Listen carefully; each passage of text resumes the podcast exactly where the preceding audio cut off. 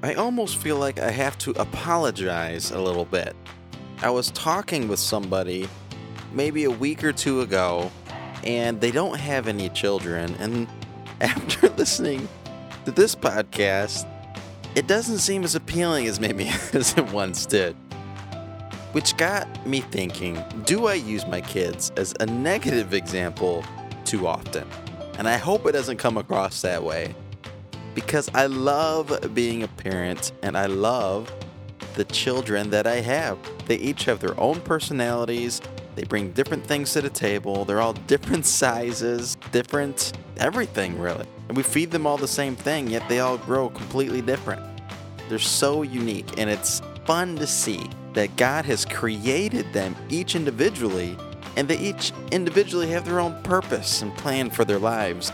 And I can already begin to see, even at these young ages, how they're different and they're going to do different things. And it's going to be exciting to see. But I think I use them as negative examples often because it just it stands out to me how our sinful nature really does begin at birth. That I don't have to teach my kids to lie. They do it themselves to protect themselves from getting into trouble. We don't teach them revenge, but that is something that comes natural to them that they want to do. If one hits the other, then in return, they naturally want to hit back. And it's simplified at their young ages. But we see these same sorts of sins that are deep down in our makeup that we too can struggle with. In Proverbs chapter 24, verse 29, it says, Do not say, I'll do to him as he has done to me. I'll pay that man back for what he did. Throughout Proverbs, it's telling us how to find wisdom and how to live a life that God's called us to live.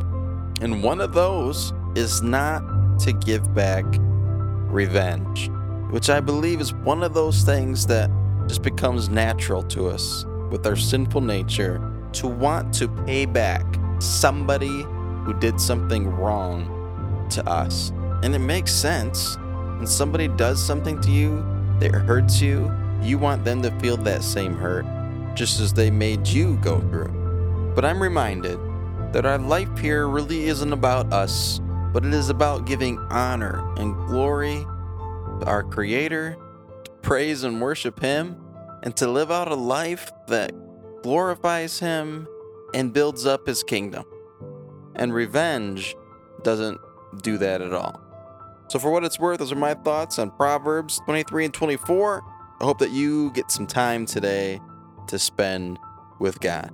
Make Him a priority and put some time aside. Thank you so much for listening, and as always, have a great day.